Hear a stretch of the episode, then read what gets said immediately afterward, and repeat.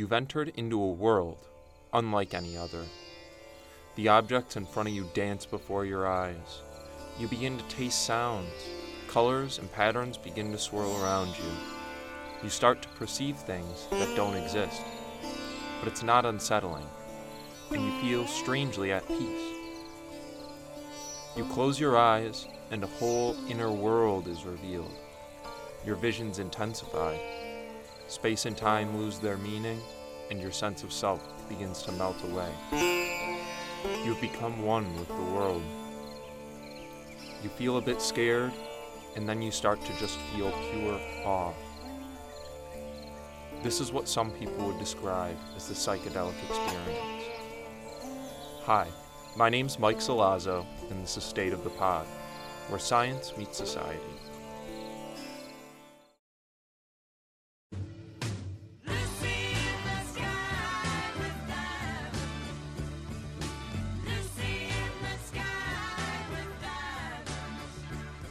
A woman lies on a couch, listening to some soothing music.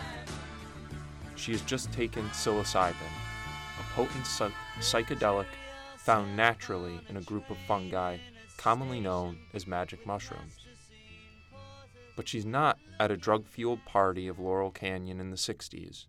She's actually in a modern clinical trial at the Johns Hopkins Bayview Medical Center Behavioral Biology Research Building, where scientists are currently investigating whether psilocybin is a viable treatment for depression.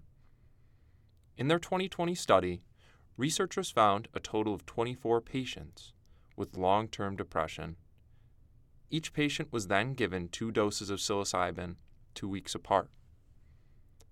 Then, they are assessed at follow up appointments to see whether their symptoms improve. The results were impressive. At the four week mark, up to 71% of patients experienced a 50% reduction or more in depressive symptoms, and 54% of the patients were in remission and their depression had been completely alleviated. This study is not alone. A whole new field devoted to psychedelic research is repeatedly finding that these drugs can treat a variety of mental illness. So let's take a trip to explore the mysterious world of psychedelics.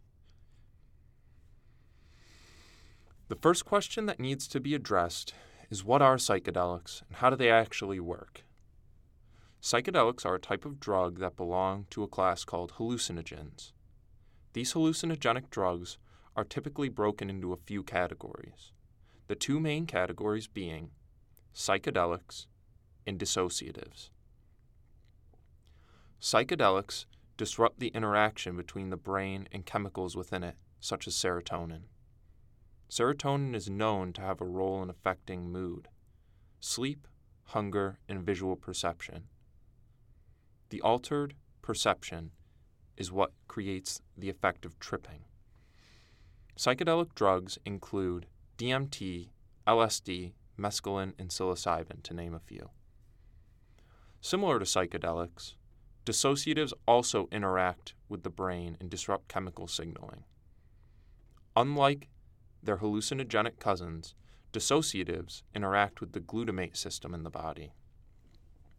Glutamate is a chemical that affects pain perception, memory, and learning, as well as emotions. Some drugs that fall under this category include PCP, DXM, and ketamine. Most of the studies, however, surround research with the use of DMT, psilocybin, and ketamine. These drugs commonly cause changes in both the perception of your surroundings and your sense of self.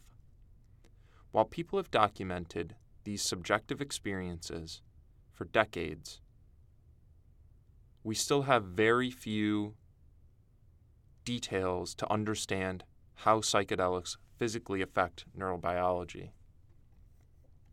It's believed that psychedelics activate 5-HT receptors, also known as serotonin receptors in the brain.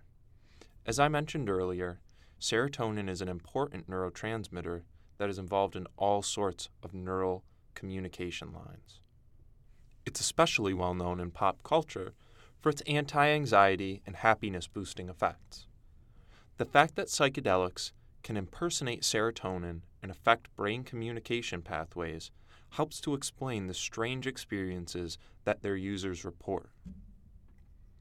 But the effects of psychedelics are not necessarily only temporary. These drugs appear to be capable of changing one's mood and outlook on life as a whole, enhancing feelings of clarity, love, and even happiness. At least one study has speculated that such benefits of psychedelic treatment can last up to as much as four and a half years. Such powerful, long lasting mental health benefits have led medical experts to see if psychedelics can help patients with mental illnesses and terminal diseases. A study in London showed differences between depression patients who were treated with psilocybin and a conventional antidepressant. The antidepressant caused them to show some improvement, but their brains still showed patterns of disordered thinking associated with depression. Psilocybin treatments showed improvements over the course of the study with increased neural activity, increased brain connectivity, and showed signs of a healthy brain that was able to handle a variety of different situations that occurred throughout the day. However, again, this study was short duration and small sample size. A takeaway is that psilocybin is especially helpful when used alongside a psychotherapist to guide the patient through their trip during this time of brain plasticity. This treatment showed promise for long lasting effects but again, more research is needed. Because of these drugs' classification as Schedule 1, there is limited research on how the drugs affect the body long term.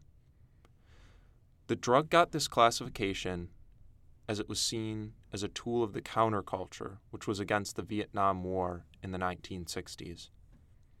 Because of this, these drug trials are only for people who have drug resistant depression. MDMA, another type of psychedelic, has also been approved for emergency use as a PTSD tr- treatment. However, there's more research being done in Europe because they don't have the same drug classification rules that we do here in the States. Despite the promising nature of this drug, there are still examples where people went through bad trips and experienced suicidal thoughts and or actions. However, the people going through these studies do have untreatable depression. We asked Amy Kuceyeski for her thoughts on the research surrounding psychedelics. She is an adjunct associate professor in the Department of Statistics and Data Science and an associate professor of mathematics in the Radiology Department and Brain and Mind Research Institute at the Cornell Weill Medical Center. She specializes in the research of neurological disorders and has repeatedly published research on the effects of psychedelics on the brain. Kuceyeski focuses on understanding how psychedelics affect patterns of activation in the brain. In a study conducted by Robert Carhart Harris, people were given psilocybin and were then placed in an MRI to track the flow of blood through the brain. Here, it was shown that brain entropy increased under psychedelics, meaning it was harder to predict the patterns of brain activation under psychedelics. The brain requires a certain amount of energy to transition between different states. This study showed that psychedelics can act as a catalyst for this change of state. Kuceyeski explains that psychedelics mostly affect a specific pattern of the 5-HT2A serotonin receptor in the brain.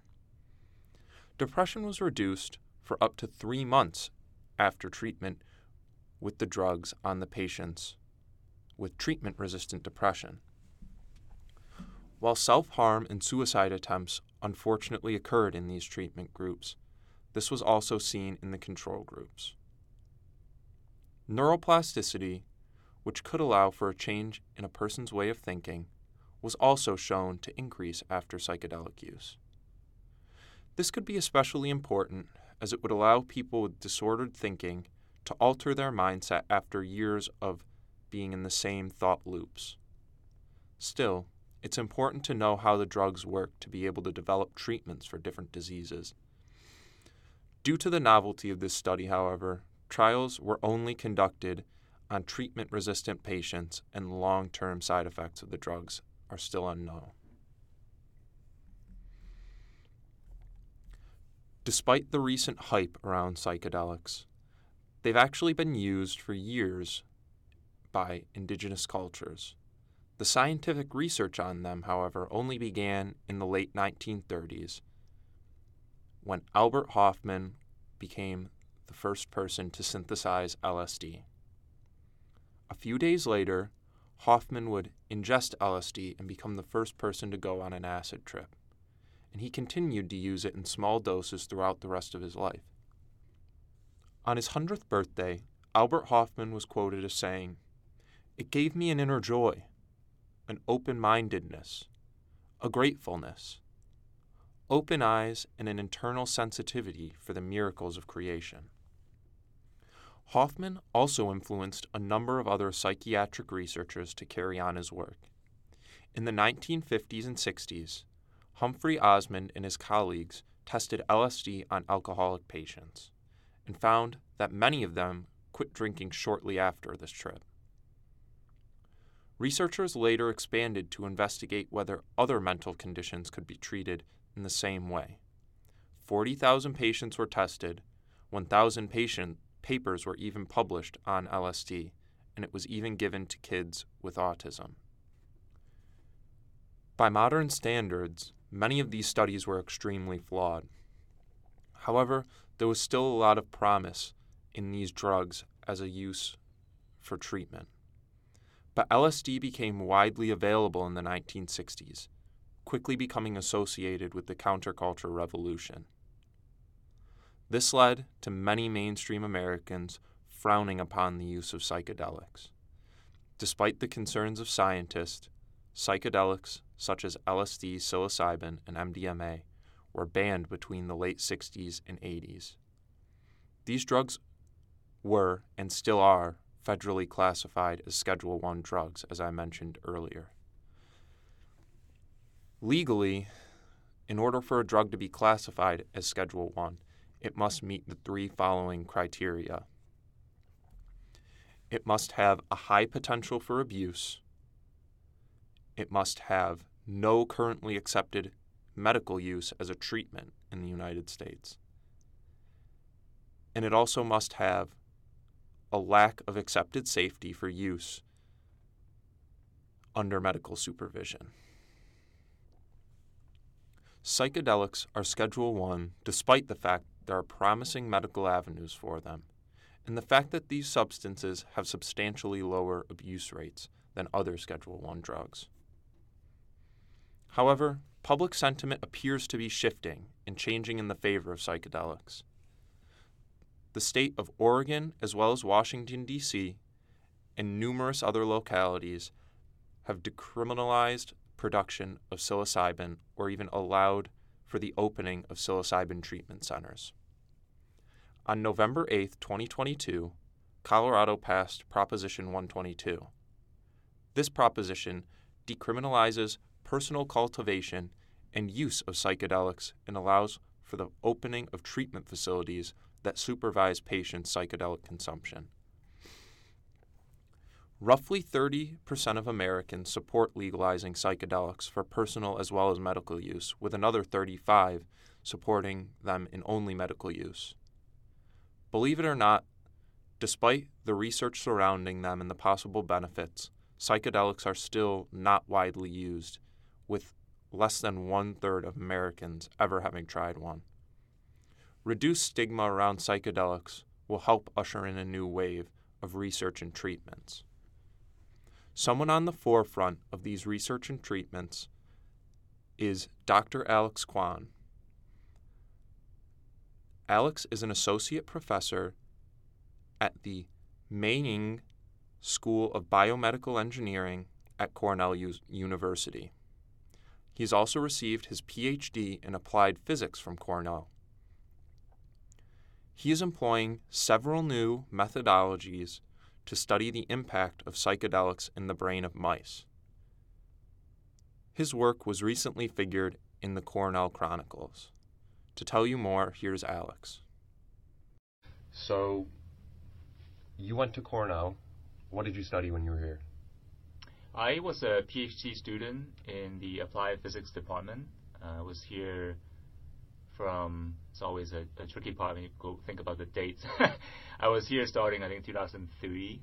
And uh, uh, initially, uh, I was a physics uh, major, but then eventually I started doing some biophysics. So I was building a lot of optical microscopes here. Mm-hmm. That really led my path eventually down to neuroscience because some of those microscopes that we built were quite useful for imaging the brain. And it's still, I would say, a mainstay in my lab right now, using those kinds of optical imaging methods to study brain function. Great. So, can you tell us a little bit more about what you're researching right now? My lab, we're particularly interested in the basic science behind psychedelics. So what I mean by that is there are currently a lot of activities already in the clinical aspect of trying to test in human to demonstrate the clinical efficacy for using these compounds to treat things like depression, substance use disorder. That's mostly done in the medical school and hospitals. There are also a lot of chemists that are trying to synthesize and generate new compounds. But I think there's a real gap in the middle where we don't really understand the neurobiology of these compounds in terms of how they affect the brain and brain activity. Uh, we clearly know that they have these very intriguing behavioral effects, both the short-term subjective effects, but also the long-term uh, e- the effect that would be useful for psychiatry. But we just don't know exactly what they do to the brain to evoke those types of effects. Uh, so my lab, we're very interested in doing that, uh, and what we do is using some of these optical imaging techniques combined with electrical recordings of the brain, molecular methods, uh, to use animal models to try to understand microscopically how these compounds uh, affects brain structure and brain function. Mm-hmm. So I noticed from reading about your research that you're using a lot of new techniques. Um, could you tell us about some of those? How are you modernizing this field of research? Yeah, I think my lab, but also many other labs, are taking advantage of some of these modern techniques to study psychedelics and how they work. I think two of the techniques in particular that I'm quite excited about. One is optical microscopy, that actually has a long history in Cornell. Cornell has a lot of microscopy development, uh, particularly in the engineering departments here, where we have developed some novel uh, imaging methods. Uh, so this, these kinds of methods allow us to image in a live mouse uh, microscopically neurons and the connections of even groups of neurons, and we can also image the activity patterns of these neurons uh, in a live mouse.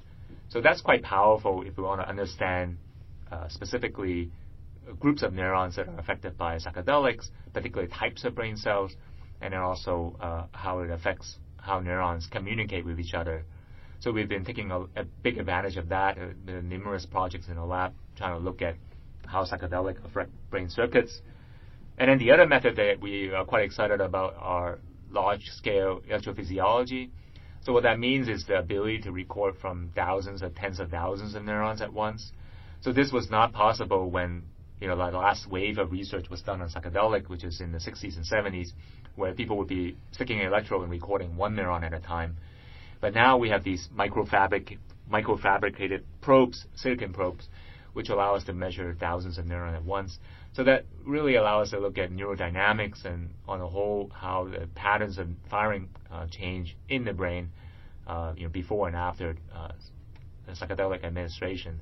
So I think these can give us a lot of insight because ultimately some of these neural uh, wiring and also neuroactivity is what underlies behavior, is what drives mm-hmm. our behavior. Uh, these things that's going on in our head. So if we want to understand how these compounds can exert these intriguing behavioral action, we really have to understand what's going on at the neuroactivity level. So do you think psychedelics should be easier to access, at least for researchers? I think there are a lot of potentials for these compounds in psychiatry. It could be quite transformative because right now the medication, let's say you take SSRI, and the prime example of that would be Prozac for treating depression. You need to take it every day.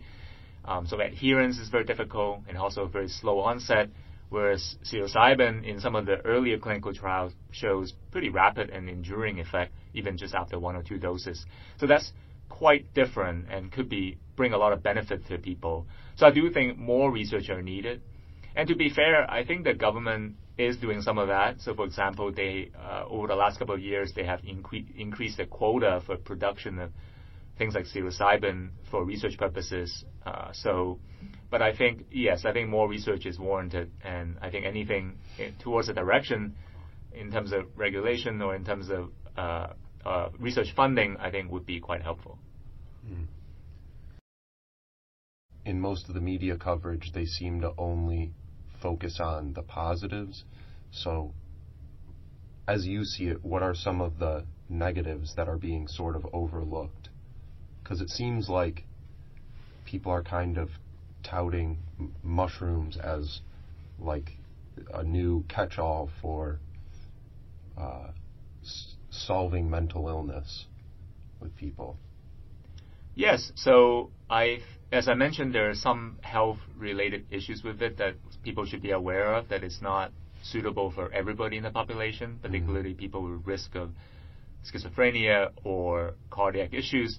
But there are other issues as well that is starting to surface now. Uh, for example, psilocybin in a clinical setting is always done in the context of assisted psychotherapy. Mm-hmm. So the psilocybin is dosed in the presence of guardians of medical professional. And I believe training of those medical professionals is hugely important and trying to standardize what that uh, training and the certification of those uh, medical professional is important because uh, patients who want to benefit from this and they go in and will take these drugs and then their mind become quite susceptible uh, under the influence of the drugs. So we, we need a way to make sure that uh, these medical professionals are indeed acting professionally uh, because there could be, uh, there's already been some uh, accusations of uh, inappropriate behavior right, during the dosing sessions. Hmm. I know that this is a pretty new field of study. Has it been difficult trying to obtain, I don't even know if you need permits or anything like that in order to conduct this type of research? It's a rapidly evolving field right now, psychedelics, including psilocybin or the other compounds that I've mentioned, they belong to Schedule One in, in the mm-hmm. controlled substances. So to work with them, you need a license uh, from the DEA and also a state license, a registration to, to store or possess or research these compounds. You have, to, you have to apply for them. And as you may know, there's a lot of effort now, even you know, yesterday uh, or two days ago in the midterm election, to various uh, propositions to try to decriminalize or legalize these compounds. So it's a really rapidly evolving landscape. But as of now, federally, you still need registration to research them, so they're, mm. they're still restricted. And that, I think, contribute partly to the mystique of these compounds, because for a long time, 20, 30 years, uh, since the beginning of the Controlled Substance Act, it has been very difficult to study these compounds, which is also why I think it's so fun to work with them now, because now neuroscience has progressed tremendously we have all these new methods, imaging, optogenetics, and we can apply them now to study these drugs. And there's this gap of research for about 30 years or so. So, what do you think we need to research in psychedelics going forward? What research would you like to see? I think the research can move in different directions. Uh, I think more clinical research needs to be done to see truly what indication it is good for. I don't think psychedelics are a panacea, so they're not going to solve any every problem, every health problem in the world. Mm. But they seem to be portrayed that way right now in the media.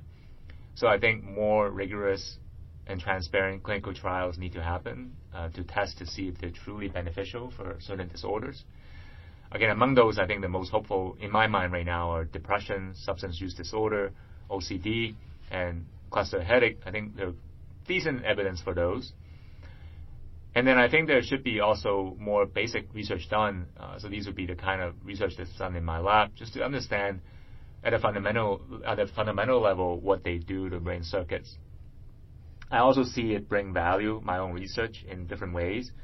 One is that by understanding what brain circuit and what brain pathway they target, we might be able to use those knowledge to identify some new drugs for drug discovery, uh, looking at compounds that would affect those same circuit uh, but perhaps not other ones that would be responsible for some of the side effects.